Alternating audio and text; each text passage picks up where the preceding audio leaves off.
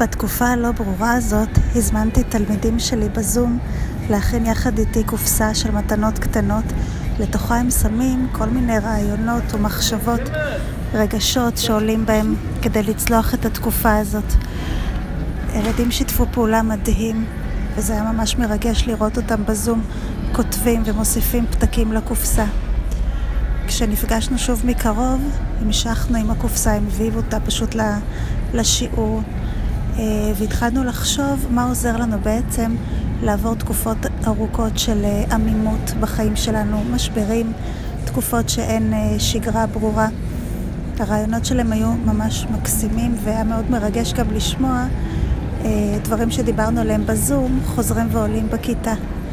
בין היתר, דיברנו על זה שרגש הוא כמו גל, וגם אם יש סגר והם בבית וקשה להם, ובאותו רגע מישהו למשל הרגיז אותם או משהו לא הלך להם, צריך לזכור שכמו גל בים, גם הרגש הזה יחלוף. צריך לטפל, צריך לפעול בשביל זה, אבל זה לא יישאר כאן לתמיד.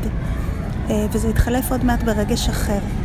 אה, לאחר מכן, כשנפגשנו בכיתה, אחד הילדים שיתף שהוא נפל, נפל קיבל מכה, היה לו קצת קשה, והוא הזכיר לעצמו באותו רגע מה שדיברנו בזום, שרגש הוא כמו גל, וגם כאב הוא כמו גל, וזה עזר לו להתמודד עם הכאב, כי הוא ידע שזה יחלוף.